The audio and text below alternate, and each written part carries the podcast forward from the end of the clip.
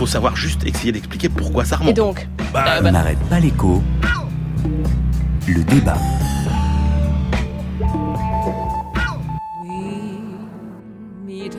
L'engagement majeur que j'avais pris devant vous, c'était de faire baisser le chômage. François Hollande, président de la République. Les résultats arrivent, plus tard que je ne les avais annoncés, j'en conviens. Mais ils sont là.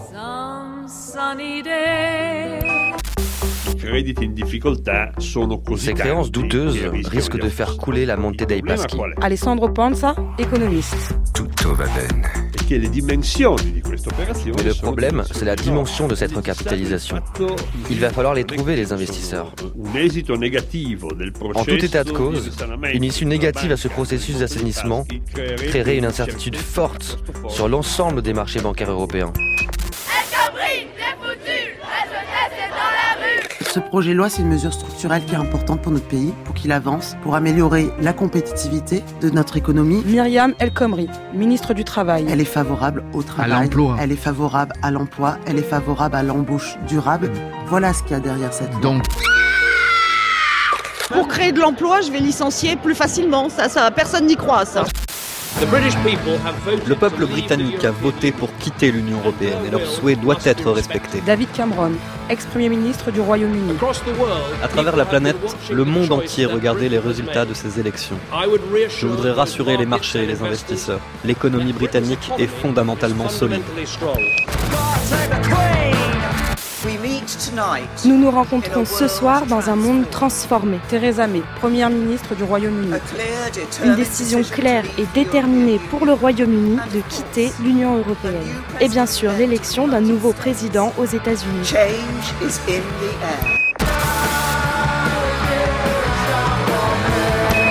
three, two, one, zero. Regardez-moi tout ce monde, on n'a pas besoin de Jay-Z. Donald Trump, président élu des États-Unis. Ce dont on a besoin, c'est de bonnes idées pour retrouver une Amérique plus forte.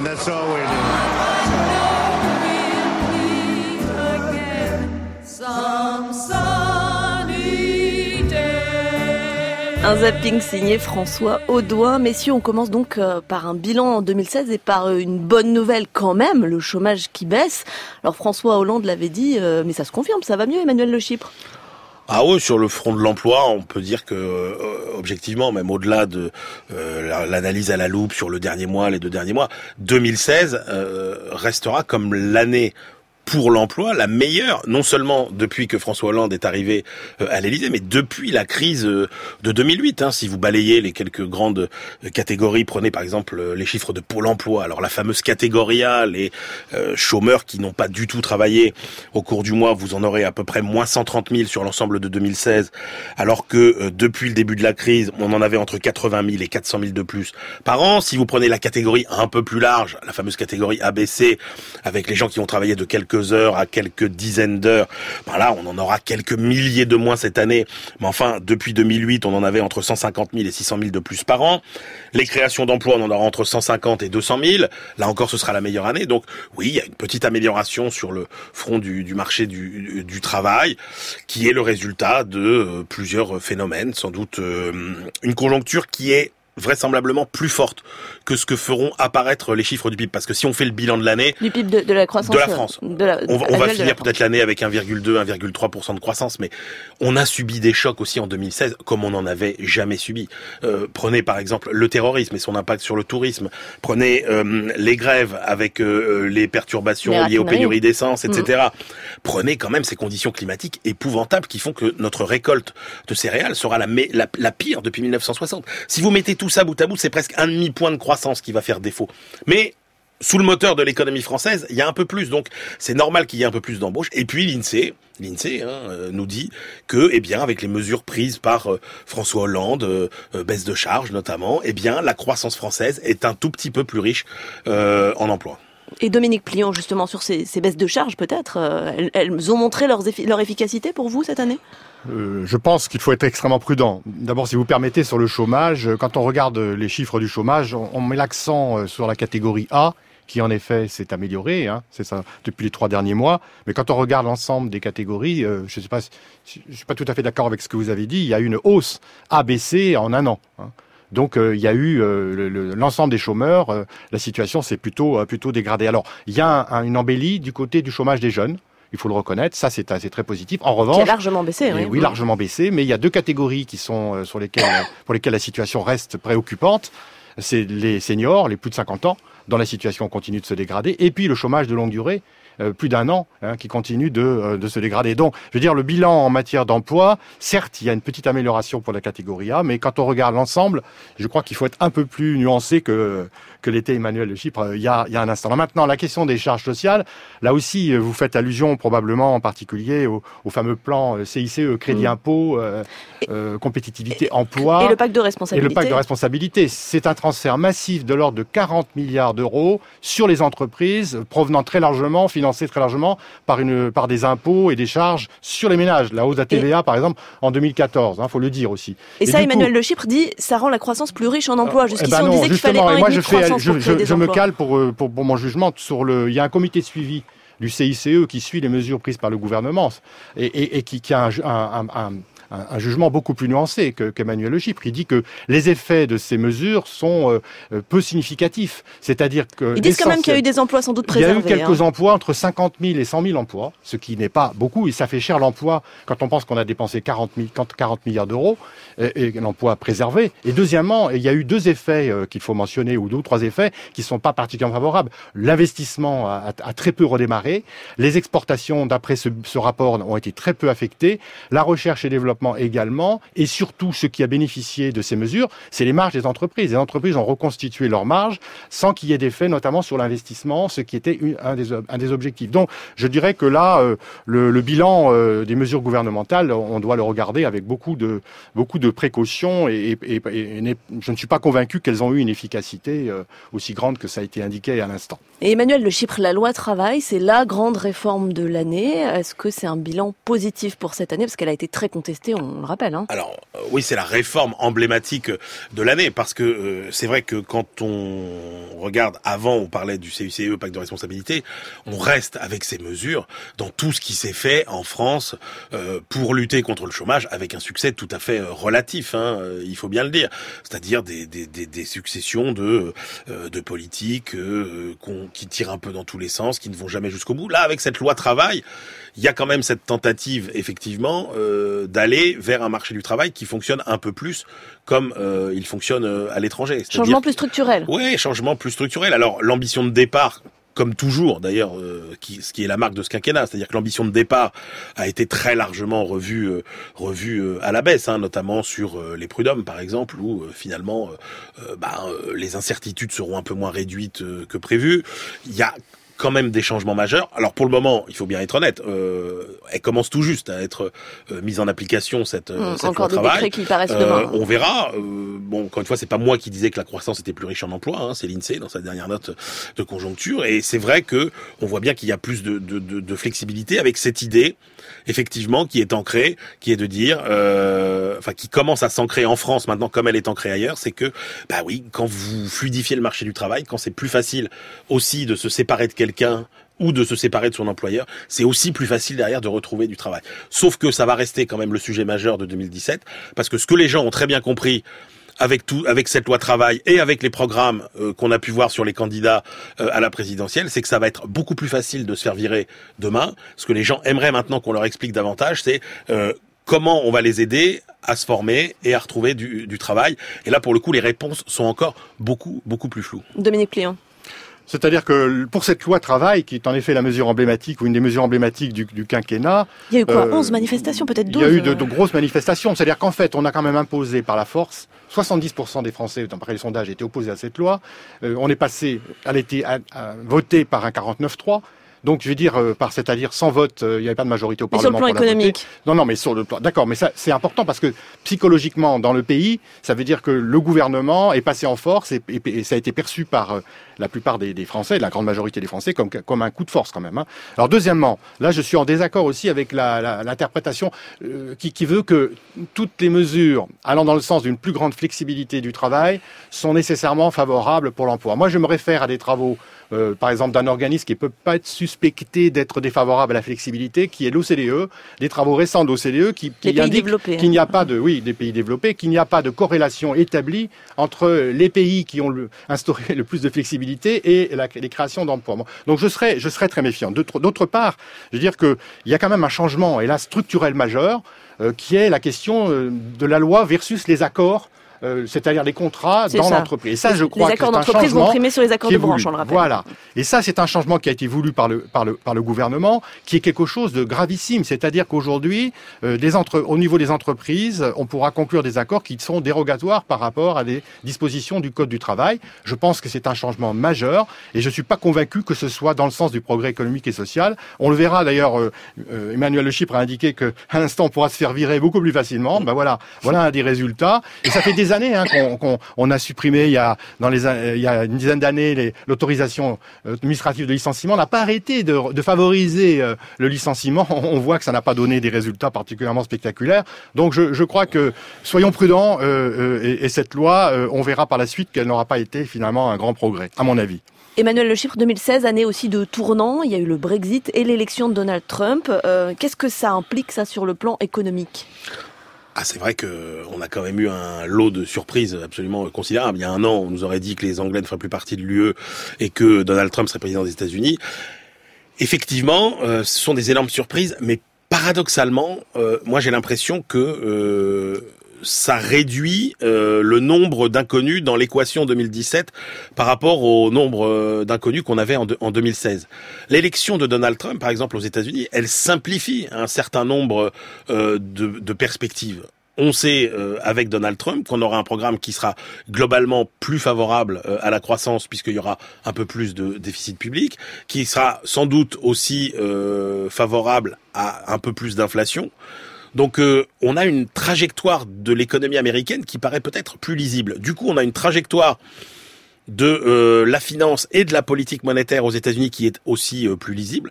Moi, il me semble que ça a été plus facile pour euh, la Réserve fédérale d'annoncer trois hausses de taux d'intérêt pour deux mille dix-sept euh, dans un contexte où euh, Trump euh, bah, va faire plus pour pour pour la croissance. Et puis euh, le Brexit, euh, pour le coup, là, on reste dans l'inconnu. Même si les marchés ouais. ont, très, ont très bien réagi, c'est vrai que là, tout est à tout est à négocier. Mais il me semble que ce qu'on voit se dessiner euh, dans un Royaume-Uni très divisé sur la façon de négocier ce Brexit, c'est que j'ai l'impression que le camp des euh, Brexiteurs euh, euh, soft est en train quand même de l'emporter sur le camp des Brexiteurs euh, durs. On ne veut pas complètement couper les ponts apparemment. Dominique Plihon, comment vous les interprétez, vous, ces tournants euh, internationaux ? Je pense que, tant aux États-Unis qu'en Grande-Bretagne, ils reflètent une défiance profonde des populations, euh, et des électeurs en l'occurrence, par rapport à, aux politiques qui ont été menées ces dernières années. C'est-à-dire des politiques néolibérales extrêmement, euh, en Grande-Bretagne extrêmement dures. Et aux États-Unis, euh, un, un, Hillary Clinton a été battue parce qu'elle elle, elle symbolisait les politiques antérieures, notamment euh, qui n'ont pas pris en compte le processus et les conséquences so- économiques et sociales du, de la désindustrialisation aux États-Unis dans le contexte de la mondialisation. Et je pense que là, il y a, y a euh, une leçon à tirer. C'est-à-dire qu'aujourd'hui, les populations sont euh, extrêmement euh, défiantes par rapport aux politiques qui sont menées. Et je pense que le, ça, ce qui se passe politique. en France, c'est une leçon politique, mais je pense qu'aussi en France, euh, c'est pareil. Je pense que la, la, le renoncement de François Hollande à se représenter, c'est un constat de défiance très forte des Français par rapport à sa politique, et donc une volonté de, de, de changement de cap. Alors, pour aller aux, revenir aux États-Unis, Trump essaye de mener une politique très différente. Y arrivera-t-il ? Je pense qu'il y a des contradictions énormes. Il veut par faire exemple, des grands travaux. Oui, il veut faire des grands travaux. Alors, des grands travaux, très bien. Euh, je crois que c'est une bonne idée, notamment aux États-Unis, les infrastructures sont en très mauvais état. Je pense qu'ils ils ont vraiment besoin de, de nouvelles infrastructures et ça aura un effet sur la, l'activité. Mais euh, je pense que M. Trump va peut-être en même temps, veut en même temps baisser fortement les impôts. Comment est-ce qu'il va arriver à, à satisfaire euh, ces deux exigences euh, financièrement ? Et, et d'autre part, il y a la finance. Et là, M. Trump euh, a annoncé qu'il allait, pendant toute sa campagne, qu'il allait remettre au pas Wall Street et, et il nomme une dizaine de personnes de Goldman Sachs Sachs dans, parmi les plus hauts placés de son cabinet. Donc on, là, on voit bien qu'il y a des contradictions. Donc par rapport à ce que disait Emmanuel Lechypre, moi je serais euh, un, un peu plus euh, prudent. Je pense qu'il y a, une, il y a une grande incertitude en réalité sur la politique américaine parce qu'elle est bourrée de contradictions et on verra que ce que fera M. Trump. Mais pour le moment, euh, ce n'est pas très lisible à mon avis. Et puisqu'on parle des États-Unis, eh ben, allons-y. Vous savez que l'Organisation des pays exportateurs de pétrole a décidé de limiter sa production de brut parce que les prix étaient trop bas. Et à partir de demain, l'Arabie Saoudite, notamment, va fermer un peu le robinet. Conséquence, le prix du pétrole remonte autour de cinquante-sept dollars le baril contre quarante encore récemment. De l'autre côté de l'Atlantique, les puits poussent comme des champignons ou presque. This is A B C seven News this morning. Bonjour Frédéric Carbonne. Bonjour Marion. La hausse du prix du pétrole, ça veut dire que les puits américains et notamment le pétrole de schiste redeviennent rentables. En clair, ça repart. Oui, et il était temps parce que cette ruée vers le nouvel or noir n'avait été certes que freinée par la baisse du prix du baril. Les producteurs s'étaient adaptés, réduction des coûts de forage par exemple de plus de trente pour cent. Mais c'est vrai que ces deux dernières années ont été rudes. Plus de cent mille emplois perdus dans le secteur, défaillances en série, des entreprises les moins solides et dans un état comme le Dakota du Nord, la fin de quatre ans de boom impressionnant. Le prix du baril à cinquante dollars et plus relance donc cette révolution énergétique mise entre parenthèses. Ces dernières semaines, des dizaines de puits de forage ont été mis ou remis en activité. On estime qu'en deux mille dix-sept, la production de pétrole de schiste pourra doubler par rapport à cette année. Les banques vont sans doute se remettre à prêter et les grands patrons du secteur ont immédiatement constaté qu'ils redevenaient à la mode. Le jour de l'annonce de l'accord au sein de l'OPEP, l'action de Continental Resources a augmenté de vingt-trois pour cent et son fondateur s'est enrichi en quelques heures de plus de trois milliards de dollars. Clairement, vous le voyez, l'Amérique va repartir à la conquête de son indépendance énergétique avec le souci quand même de ne pas inonder trop vite le marché et faire du coup repartir les prix à la baisse. Et Frédéric, ce renouveau du boom pétrolier sera sans doute amplifié par l'arrivée de Donald Trump à la Maison-Blanche. C'est évident, même s'il ne faut pas s'y tromper, en dépit de sa priorité environnementale, Barack Obama n'a pas été un ennemi du pétrole de schiste. Au contraire, l'enjeu était trop important en termes d'emploi. Mais là, on est dans une administration où le lobby du pétrole a un accès direct. Harold Hamm, le patron dont je parlais il y a un instant, est un proche conseiller de Donald Trump. Tout le monde le sait, le patron d'Exxon, Rex Tillerson, sera à la tête de la diplomatie américaine et le secrétaire à l'énergie est l'ancien gouverneur du Texas, l'État pétrolier par excellence. Donald Trump l'a dit, il veut mettre un terme à toutes les régulations qui freinent l'expansion du secteur, traduction, fini les contraintes environnementales, il faut s'attendre à l'autorisation du pipeline Keystone, celui qui vient du Canada, et aussi à la reprise de la construction de l'oléoduc qui transporte justement le pétrole de schiste du Dakota du Nord et dont l'administration actuelle a interrompu les travaux pour ne pas traverser une terre sacrée pour les Indiens. Le pétrole, tout le pétrole, qui est donc une arme importante dans le projet America First de Donald Trump. Le correspondant de France Inter aux États-Unis, Frédéric Carbonne. Emmanuel Lechypre, cette remontée du cours des matières premières et le pétrole en tête, ça va être un des marqueurs de l'année qui vient ? Ouais, sans doute pas, parce qu'on voit bien qu'effectivement... Ah. Bah non, parce qu'avec ce qui vient d'être expliqué, on voit très bien un petit peu l'effet de vase communicant entre ce qui se passe sur les marchés mondiaux, ce que décide l'OPEP, et ce qui se passe aux États-Unis. Euh, on voit bien que, euh, par exemple, la réduction de production qui a été décidée par les pays de l'OPEP, c'est quand même une première hein, depuis euh, depuis deux mille huit, euh, eh bien, ça correspond à moins de deux millions de barils par jour. C'est exactement l'augmentation de la production qu'on a vue aux États-Unis depuis qu'effectivement les prix ont remonté et que euh, les puits américains peuvent fonctionner à nouveau. Vous savez, ces puits américains, euh, c'est très simple. Hein, ce sont des tout petits puits, il y a deux, trois personnes, euh, une foreuse et ça et ça redémarre très très vite. On a quelques centaines de puits, ça a été dit, qui ont redémarré très vite. Et donc, plus les prix vont monter, plus vous aurez de production américaine et plus ça fera un amortisseur euh, sur la hausse des prix euh, des prix mondiaux. Et puis, n'oubliez jamais que les matières premières, c'est un cycle. Hein, euh, un cycle entre les périodes d'investissement et de désinvestissement. C'est l'offre qui fait euh, le prix, pas la demande sur les matières premières. Et là, on n'a pas encore écoulé globalement, même sur toutes les autres matières premières, euh, les surcapacités de production de ces dernières années. Elles sont en train de se résorber, mais on n'aura pas de pénurie de matières premières cette année. Dominique Plihon, un, un mot sur ces matières premières ? Oui, je suis très inquiet euh, sur la, la volonté de déréguler euh, le secteur de l'énergie, des matières premières euh, de Donald Trump aux, aux États-Unis. Ça tourne totalement le dos euh, à ce qui était souhaitable, c'est-à-dire à, à la lutte contre l'expo ou à la réduction des énergies euh, fossiles. Là, ça va se développer considérablement aux États-Unis, qui est quand même avec la Chine la plus grande puissance en matière de pollution. Alors que les Chinois ont une vraie politique de lutte contre la pollution, notamment dans le domaine du charbon, euh, les Américains... si on en croit ce que veut faire Donald Trump. Et là, de ce point de vue-là, je crois qu'il le fera, parce qu'il y a trop d'intérêt euh, de son côté euh, à défendre. Eh bien, euh, ça va euh, tourner le dos. Au moment même euh, à, à, où il y avait une volonté, avec les sommets, les COP vingt et un et vingt-deux, de lutter contre le réchauffement climatique, là, on, on, peut être, on peut être assez inquiet, et je le suis. Et rapidement, ce que vous voyez aussi, vous, dans votre boule de cristal, c'est, c'est une possible crise bancaire. C'est-à-dire qu'il y a plusieurs banques, en Europe en particulier, qui sont dans une situation très difficile, euh, et système bancaire par, par la même occasion. Les banques italiennes, on voilà, l'a entendu banques, dans le zapping. En commençant par les banques italiennes, Monte dei Paschi, qui est la plus vieille banque italienne, qui est en, en quasi-faillite, qu'il s'agit de recapitaliser. Elle a beaucoup de mal à être recapitalisée. Euh, le gouvernement va devoir euh, investir dans, dans, dans, dans, dans cette banque, avec des conséquences importantes sur les déficits publics et sur la dette publique italienne, qui est une des plus élevées d'Europe, enfin cent trente pour cent du P I B. Donc il y a un effet d'entraînement là qui est assez inquiétant. C'est à la fois un système bancaire qui est en difficulté, parce qu'il n'y a pas que la banque Monte dei Paschi, hein, il y a, dans, en Italie il y en a d'autres. C'est le pays, il y a un tiers des créances douteuses de l'Union européenne sont en Italie.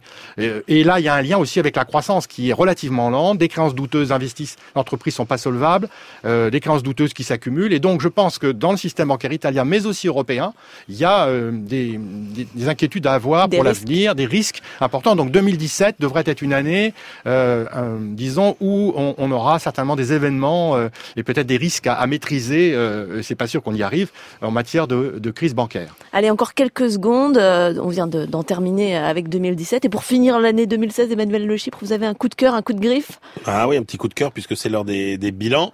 Très belle année pour le cinéma français deux mille seize. Deuxième euh, meilleure année en termes de fréquentation depuis euh, cinquante ans. Et c'est la troisième année où la barre des deux cents millions d'entrées euh, est franchie. Parce qu'il y a eu des grands films américains, mais parce qu'il y a aussi beaucoup de films français qui ont très bien marché. dix-huit films français ont fait plus de euh, un million de spectateurs. Donc euh, bravo euh, à cette filière dynamique du cinéma français. Et aller, euh, et aller au cinéma, Dominique Plihon. Bah, c'est exactement le coup de cœur que je voulais prendre. Ah, mince, euh, c'est très bien, non, non, mais on est d'accord. Vous accordez au moins sur quelque chose. Tant mieux, tant mieux, non, on s'accorde sur quelque chose. Alors, puisque je ne parlerai pas du cinéma, je parlerai d'une décision de, du président sortant Obama, euh, qui est, qui est donc un coup de cœur, d'interdire les forages pour l'extraction d'hydrocarbures dans euh, la mer, euh, l'océan, dans l'Arctique. Quand on voit que la banquise est en train de fondre à grande vitesse et que ça a des effets euh, en chaîne sur le réchauffement climatique, je pense que cette décision est, est, est, qui, est, qui va être durable est tout à fait euh, intéressante et qu'elle va euh, s'opposer quelque part aux, aux, aux visées de, de réglementation dangereuse de Monsieur Donald Trump. Donc je salue ces décisions et je pense que c'est euh, bon, porteur d'espoir malgré tout. Dominique Plihon, Emmanuel Lechypre, merci pour vos bilans et vos prévisions. On vérifiera tout ça l'année prochaine. Hein. On vérifiera si vous avez raison.